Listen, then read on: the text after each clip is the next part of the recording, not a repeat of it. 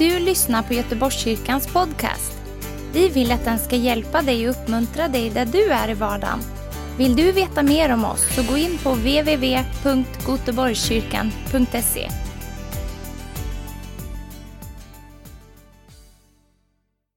Jag är ju stand-in idag för Maria eh, som tyvärr inte kunde predika så vi ska be för hennes hälsa. Eh, och eh, som ni förstår så var det en speciell väckarklocka när jag får ett sms. Först om man kan vara backup eller om jag sen kan ta och predika. Eh, av någon speciell anledning så har jag läst Romarbrevet eh, kapitel 3 i alla fall tre gånger den här eh, veckan, så jag kan inte säga att jag är oförberedd. Jag har ju också samtalat med Maria just om vad som är själva kärnan i Romarbrevet 3, så jag är lite förberedd, eh, måste jag ju säga, så ni inte tror att jag kastar ut någonting från rockärmen så här på förmiddagen bara, utan jag har ju levt i Romarbrevet och läst det många gånger. Och Romarbrevet 2 och 3 hör ihop. 1, 2 och 3 hör väldigt mycket ihop. Eh, sen så blir det eh, lite annat tema, lite annan inriktning, kapitel 4, 5, 6, 7, 8. Därför så vill jag också fortsätta i kapitel 3. Jag ska tala om en stol som inte är vilken stol som helst, utan kallas för nådastolen. Fast det bara var ett lock, bara en, en sån sak behöver ju förklaras. Eh, också säger vi ibland, vi är rättfärdiggjorda och det, det stämmer ju, men en del säger jag har gjorts rättfärdig. Men vi kommer att märka här i kapitlet att rättfärdigheten är någonting som tillräknas oss. För en del kan bli väldigt förvirrade av det att man har gjorts rättfärdig och så är man inte alls rättfärdig i sina handlingar. Men vad innebär det att bli tillräknad, tillgodoräknad, att få det som en gåva ifrån Gud? Det är något helt fantastiskt med Romarbrevet 3. Men innan vi börjar så skulle jag vilja bara säga speciellt välkommen till Klara Teoretiska Gymnasium. Vi har några ungdomar där, ni är tre stycken. Varmt välkomna, så vi klappar om dem här, så ni är speciellt välkomna. Gött att ni är här. Ni kommer att höra en del saker som ni aldrig har hört förut. Så det är lite meningen. En del saker kanske jag lyckas förklara. Resten får eh, Johannes och Sara och Jonathan förklara här efteråt. Lycka till! Så det blir gött. Eh, speciellt välkomna också ni som är här för, för första gången. Eh, och ni som är här för sista gången, det vet jag inte vilka det är, men det kanske är någon. Så är, har vi sådana som också är med via TV Vision Sverige eller Facebook eller bara kolla in här. Stanna gärna kvar en stund och ge bibelordet och bibelsanningen en chans. Eh, så nu ber jag Fader i Jesu namn att ditt ord ska bli levande, att vi ska förstå det och att vi inte ska stänga våra sinnen eller våra hjärtan på grund av det som vi har tänkt förut, utan vi kan öppna oss för det som du vill säga till oss. Så att vi kan ödmjuka oss Gud och förstå att du är Gud, du vet bäst. Och du är den gode domaren och vi älskar dig och vi prisar dig. Tack att vi får ge det till dig. Du är rätt Gud. Du är helig, du är rättfärdig. Vi älskar dig. Ska vi säga tack Jesus i alla fall så vi kan vara med lite? Ja, för det är det du kommer att handla om, vad det är som Jesus, vad Jesus har gjort. Så nu ska jag börja med en, eh, en fortsättning mycket på kapitel 2 där, eh, och kapitel 1 där det är väldigt tydligt att eh, människan, eh, hon är redan ända sedan syndafallet under Guds dom. Och det första människorna gör det är att de skyller på varandra. Det kan ju vara bra att märka att det är väldigt typiskt. Vad tänker jag på då? Jo, när eh, Gud kallar på Adam så säger han liksom vad, han liksom undrar vad har du gjort för någonting? Då tycker Adam, ja men det är ju kvinnan som du ställde vid min sida. Det är kvinnans fel, det är hon och så vidare. Och kvinnan, vem skyller hon på? Hon kan ju inte skylla på Adam, hon hittar någon orm där och så säger det är ormen, det var ormen, ja precis. Eh, så här gör vi. Eh, men Gud hade redan då en plan, en frälsningsplan för människan att tillräkna henne rättfärdighet, att kunna förlåta henne synderna. Och det hade han genom kvinnans säd. Och kvinnans säd förstår att det var ingen vanlig människa som skulle födas då, utan det var att Gud skulle bli människa genom Jesus Kristus. Så blev tillblivelsen avelsen genom den helige ande. Men kvinnan födde Jesus Kristus. Och redan där hade Gud en frälsningsplan för att ta bort våra synder, befria oss från våra skulder. Halleluja! Det börjar väl bra det här va? Men så måste vi förstå, och det är det här som är så tydligt, vi måste förstå om vi så är religiösa, om vi är så uppväxta i en judisk familj eller en religiös familj eller om vi är eh, fräscha syndare som en del säger eller egenrättfärdiga, vi tycker att allt är bra, så är det väldigt tydligt att människan har syndat och står inför en dom och behöver frälsningen genom Jesus Kristus. Både judar och greker, både religiösa, de som tycker att de är bra människor och de som bara fattar, jag är ingen bra människa. Alla behöver frälsning, alla behöver syndernas eh, förlåtelse. Så man kan säga att vår egen rättfärdighet, det är som en grisig, äcklig, stinkande klädnad. Hur bra du än har försökt att leva så har du gjort någon synd och du är lika dömd. Du behöver lika mycket frälsning, lika mycket en frikännande dom som alla andra. Är vi med där? Så står det i kapitel 3, vers 1 och så riktar han sig till judarna. Och det, ibland kan du sätta dig in i den här situationen. Om du har en religiös bakgrund också så är det lite liknande. Vilket företräde har då judarna eller vilken nytta har de av omskärelsen? Ett stort företräde på allt sätt. Först och främst att Guds ord har anförtrotts åt dem. Vad betyder det? Om somliga inte trodde, inte kan väl deras otro göra Guds trofasthet om inte? Nej, aldrig. Låt det stå fast att Gud är sann och varje människa är en lögnare. Det står ju skrivet för att du ska få rätt i dina ord och vinna när man går till rätta med dig. Men om vår orättfärdighet visar Guds rättfärdighet, vad ska vi då säga?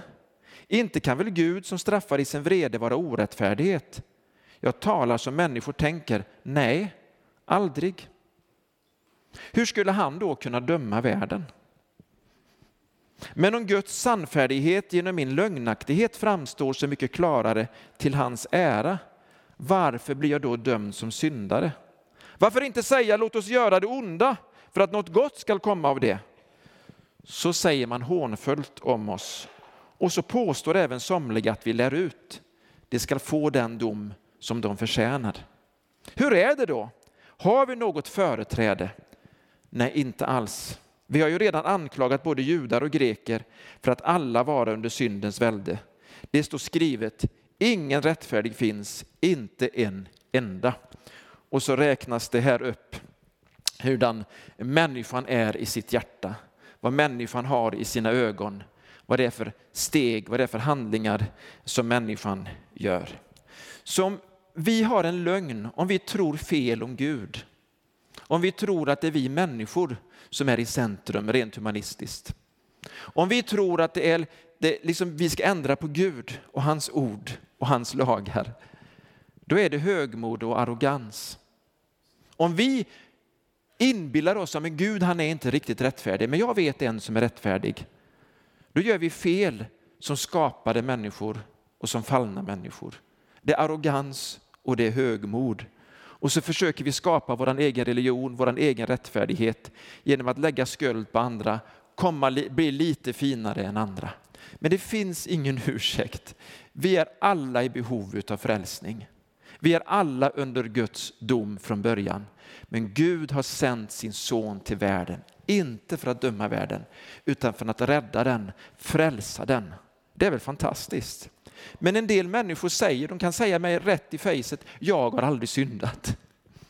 Och redan där så manifesteras ju en högmodssynd och säga, för alla människor som jag har träffat har gjort fel inför Guds lag, inför budorden.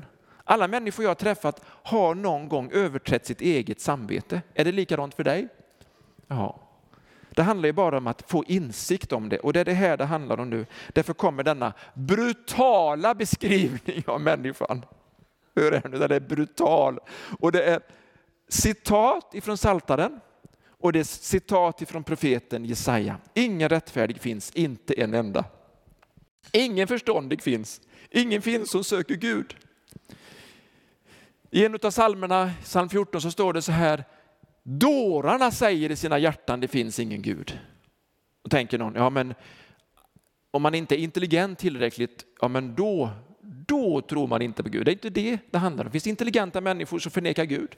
Du behöver inte vara direkt smart eller direkt intelligent för att bara bestämma dig för att, för att förneka någonting, eller hur? Men förstånd här handlar om motsatsen till visdom. Att inte ha insikten, att inte erkänna när man ser skapelsen, det finns en intelligent designer. Att inte erkänna när man har ett samvete om vad som är rätt och fel, en inre förståelse, evigheten finns i människans hjärtan.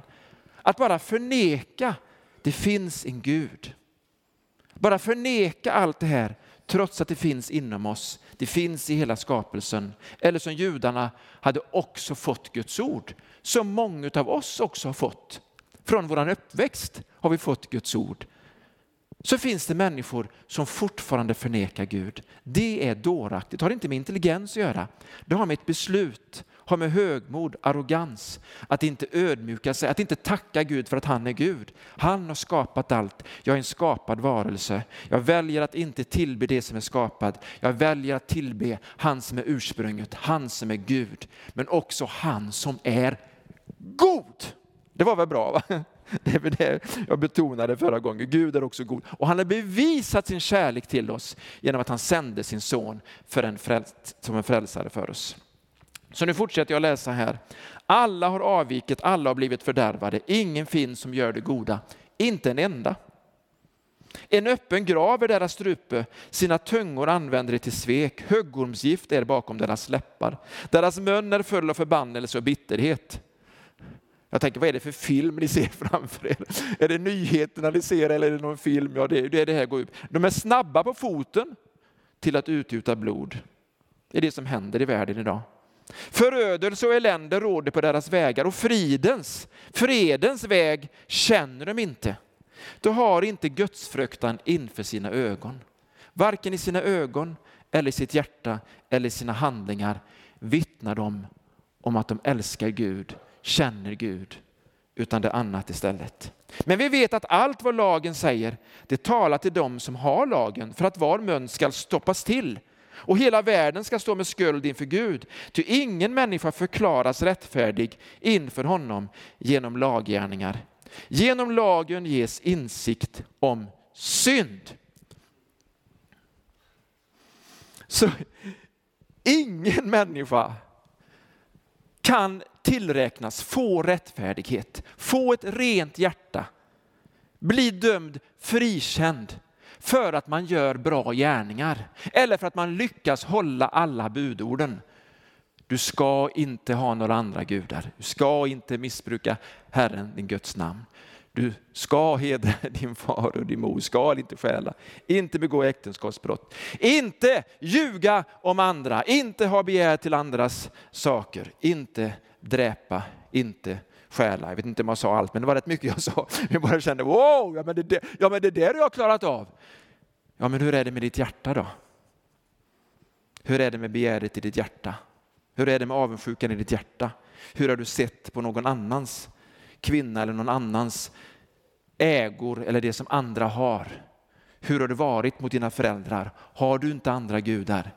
Älskar du Herren din Gud av hela ditt hjärta? Älskar du honom av hela din själ? Älskar du honom av hela ditt kraft? Älskar du honom av hela ditt förstånd?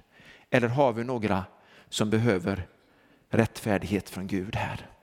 Ingen människa har klarat av att hålla lagen förutom Guds egen son Jesus Kristus. Han fullbordade lagen genom att leva ut rättfärdigheten fullständigt tillsammans med den helige ande. Halleluja! Så dödens, döden kunde inte behålla livets herre. Han inte bara dör för våra synder, han, är också, han uppstår ifrån de döda. För döden kunde inte behålla livets herre. Det här är fantastiskt.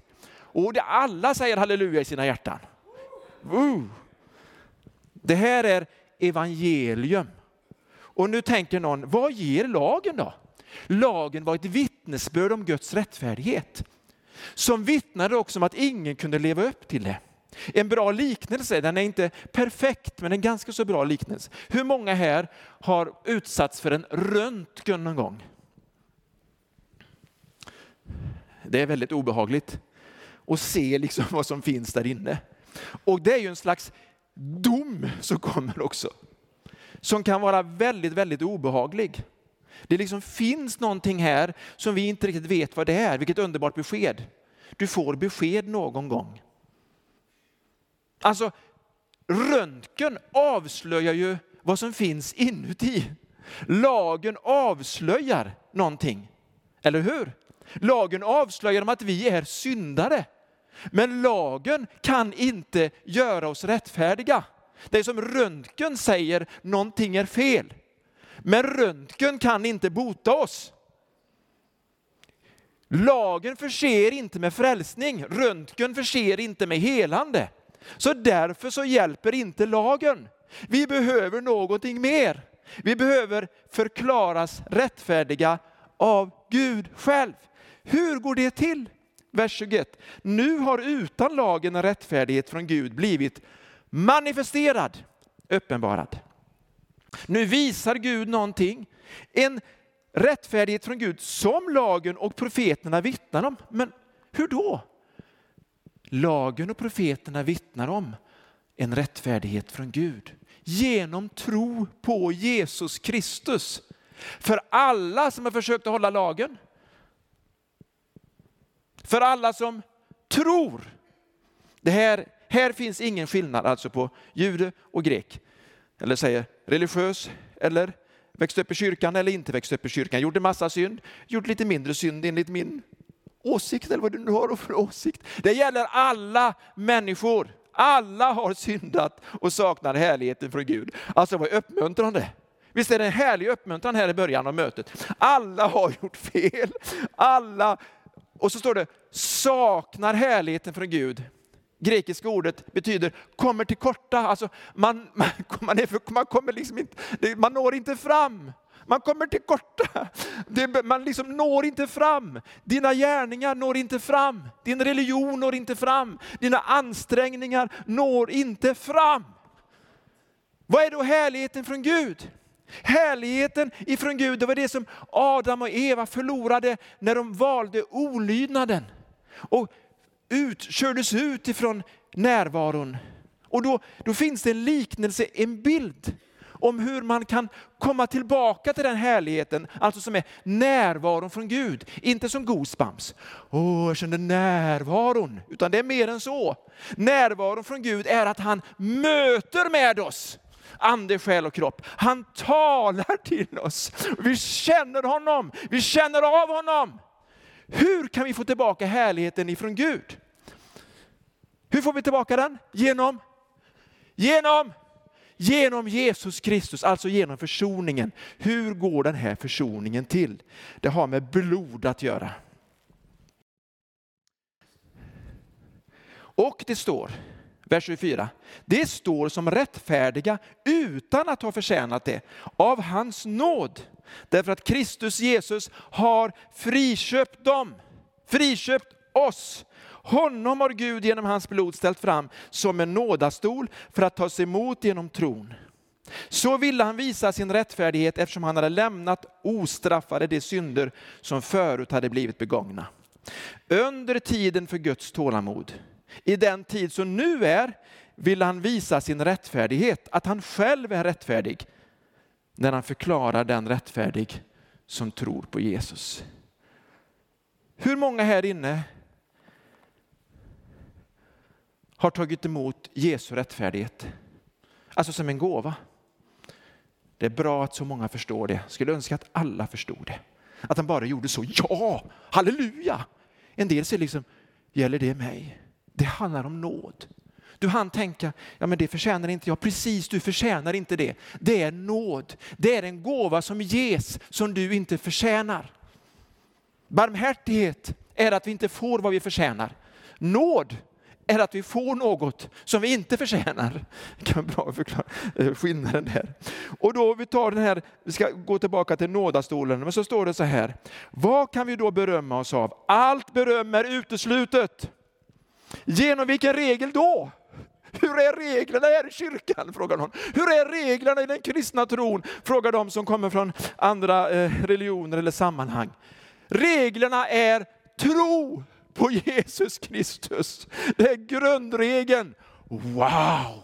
Men då kan jag väl leva hur som helst, bara jag tror. Ja, det är inte en sån tro. För det finns en tro på Gud som även de onda andarna har. Och du kan väl inte mena att de blir frälsta någon gång? Även de onda andarna tror på Gud och bävar. Det är inte den tron att man har en uppfattning. men jag tror, alla religioner leder väl till Gud så jag tror på något och då blir jag frälst. Nej, så är det inte. Det är en lögn. Det är bara Jesus Kristus som är vägen, sanningen och livet. Ingen kommer till Fadern utom genom Jesus Kristus. Allt annat är en lögn. Ja, men det räcker väl att tro. Var och en blir salig på sin tro. Det är lögn. Du kanske blir inbillat glad för att du tror på någonting. Men du kan inte bli frälst utan att du tror på Jesus Kristus. Du kan inte tillräknas rättfärdighet som en gåva ifrån Gud om du inte tror på Jesus Kristus. Det som han har gjort för dig när han bar våra synder på korsets träd. När han blev uppväckt ifrån de döda utav Gud Fadern själv. Vad är det för regel? Genom gärningarnas? Nej, genom trons regel. Vi hävdar att människan förklaras rättfärdig genom tro, utan laggärningar. Eller är Gud endast judarnas Gud? Är han inte också hedningarnas Gud? Alltså alla som inte är födda judar? Jo, också hedningarnas. Lika säkert som Gud är en, han som förklarar den omskurna rättfärdig. Det var judarnas tecken, de hade tecken på att de var i förbund med Gud. Han är de omskurnas Gud, men han är också de oomskurnas Gud. Lika säkert som Gud är en, han som förklarar den omskurne rättfärdig av tro och den oomskurne genom tro. Sätter vi då lagen ur kraft genom tron? Nej, inte alls. Vi upprätthåller lagen. Så lagen försvinner inte, men genom anden så kan vi leva det liv som Gud har tänkt. Förklaras det mer om specifikt i Romarbrevet 6, 7, 8 och så vidare. Så det tar vi inte nu. Men vi vet att det är trons regel som gäller. Gillar ni den regeln? Jag älskar den. Nu ska jag läsa om nådastolen. Nu går jag ner här, jag blir så bländad och är så trött av att inte se er i ögonen. Jaha, är du här? Vad härligt. Jag ser dig också. Du som tittar där. Nej, det gör jag inte. Nu ska vi läsa Andra Mosebok och så ska vi läsa kapitel 25. Ska vi läsa om vad nådastolen är? För det är ju inte så lätt att förstå. Det här locket på kistan, vi skulle säga kistan skulle vi säga. Det är ju en förbundsark och ni tänker vad är det för båt? Det är ingen båt. Det är inget pappersark.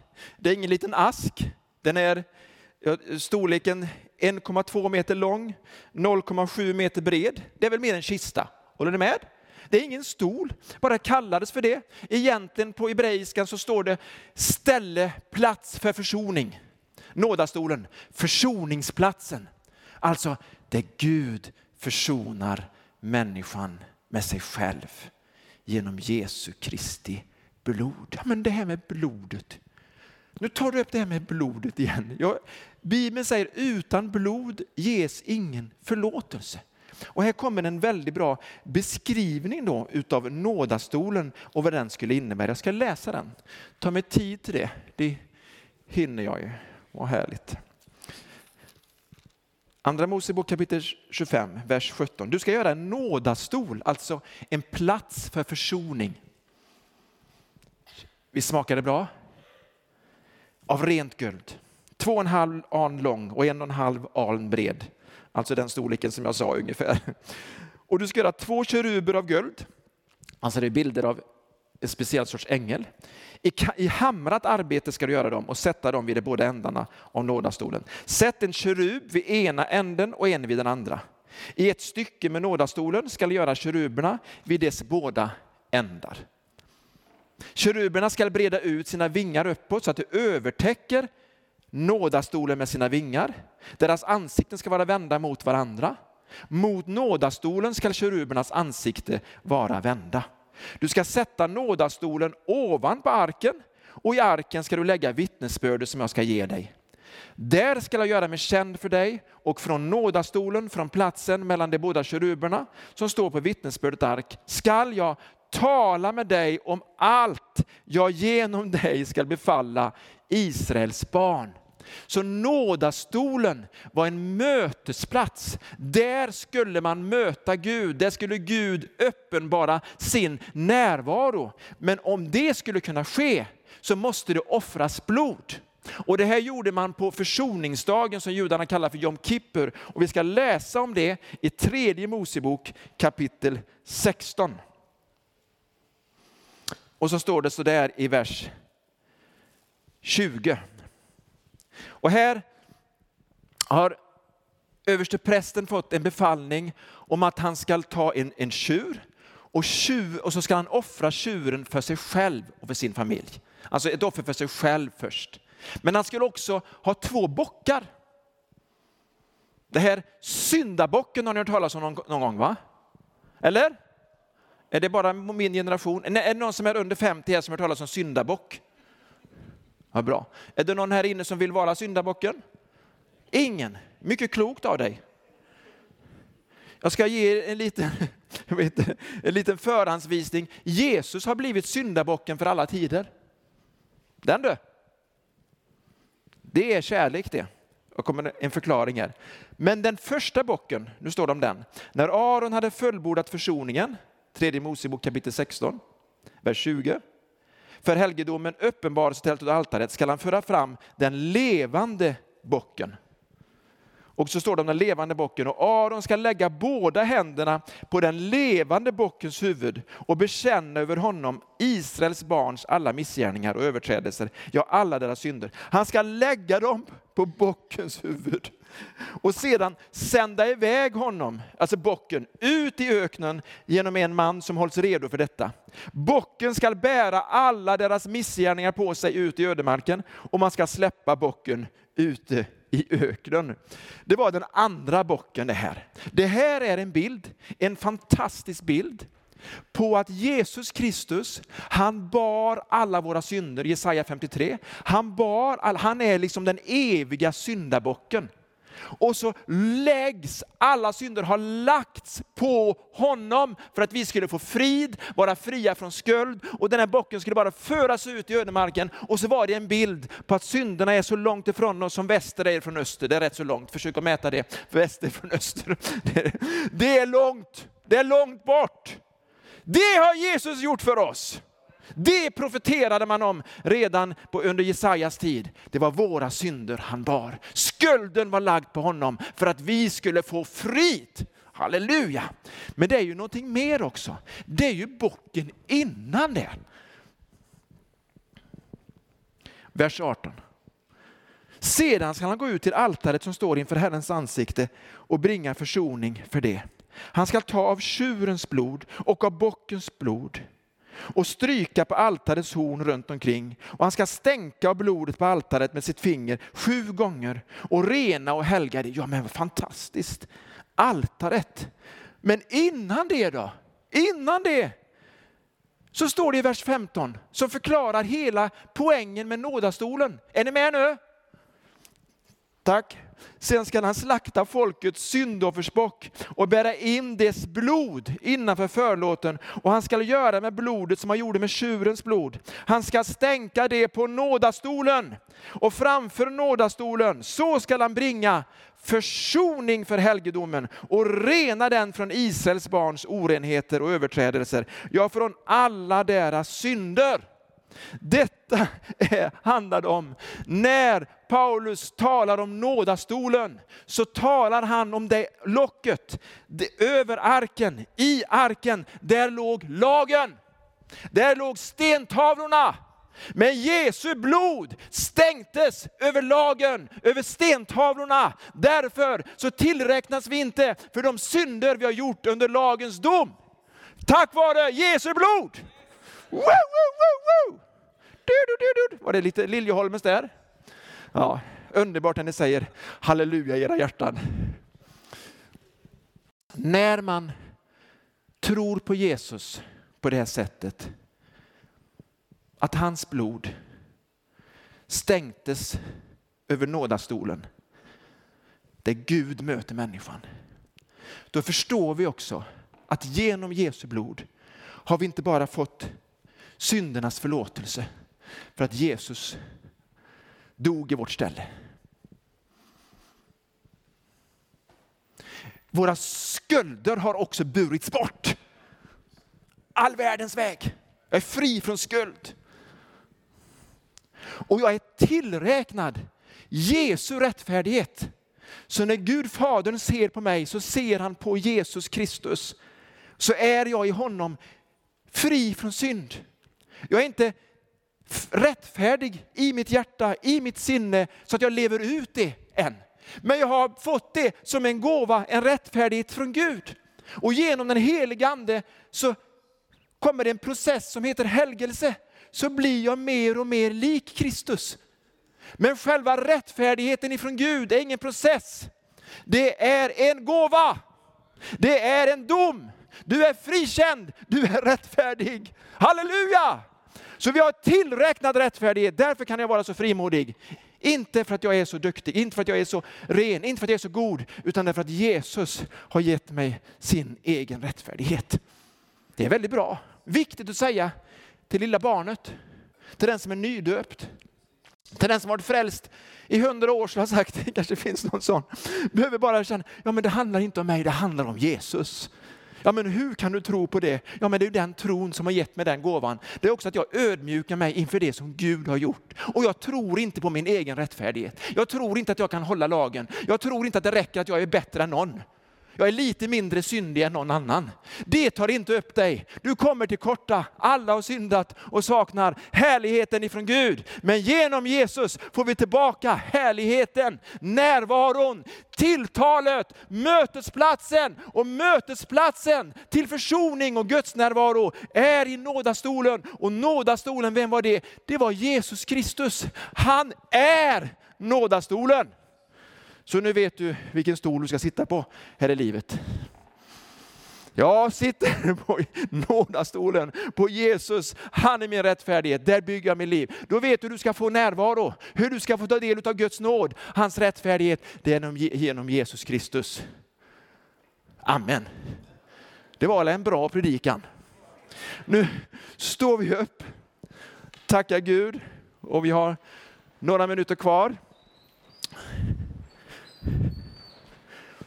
Också för dig som följer oss via TV Vision Sverige. Sen går vi över till Göteborgskyrkans hemsida och Facebook-sändning och Youtube också. Men frågan står ju kvar till dig.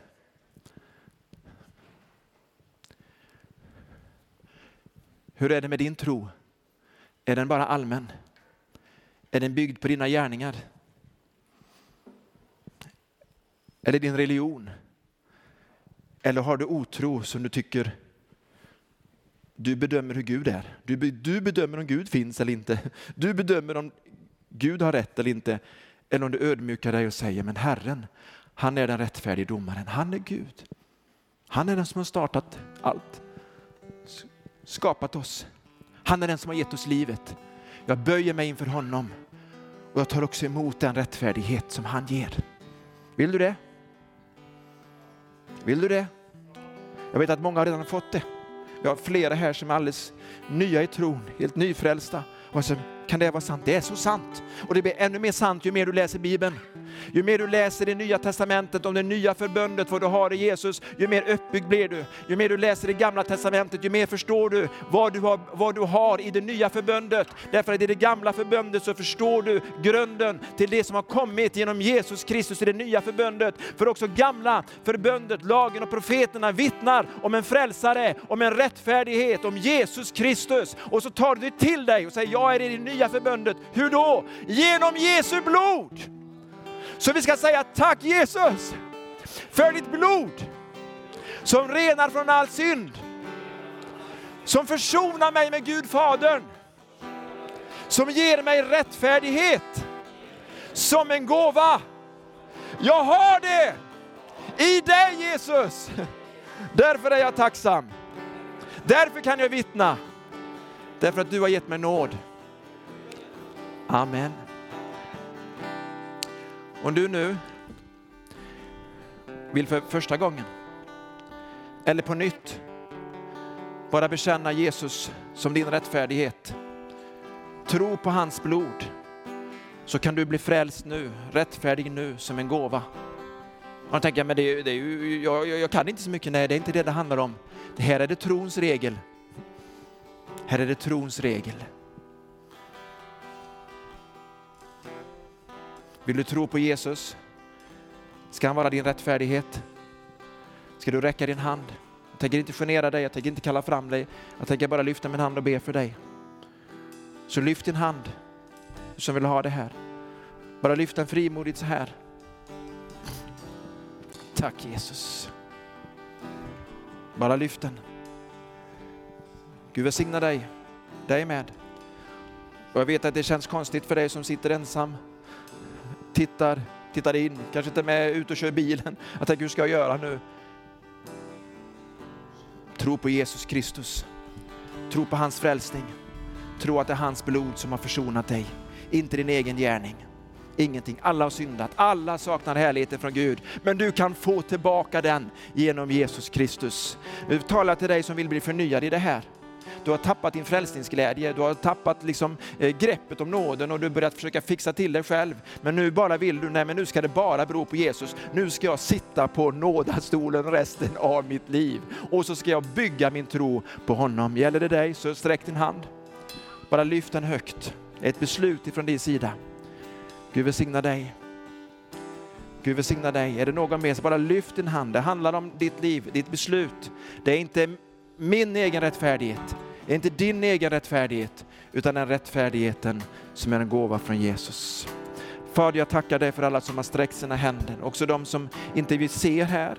Jag ber verkligen att det ska fullborda deras liv, att trons regel ska komma i funktion. Att den tro, den förtröstan som de har på dig Jesus också ska manifesteras på nytt i din härlighet, med din närvaro och att du möter med henne, du möter med honom som bara du kan göra när vi tror på dig, men också genom din ande Gud. I Jesu namn. Amen. Tack för att du har lyssnat. Dela gärna podden med dina vänner och glöm inte prenumerera. Om du har frågor eller vill att vi ska be för något så mejla oss på info På söndagar har vi veckans höjdpunkt. Då firar vi gudstjänst tillsammans och det vore så kul att träffa dig där. Men vi har även samlingar för barn då? Gå in på vår hemsida goteborgskyrkan.se så får du veta mer. Välkommen till oss!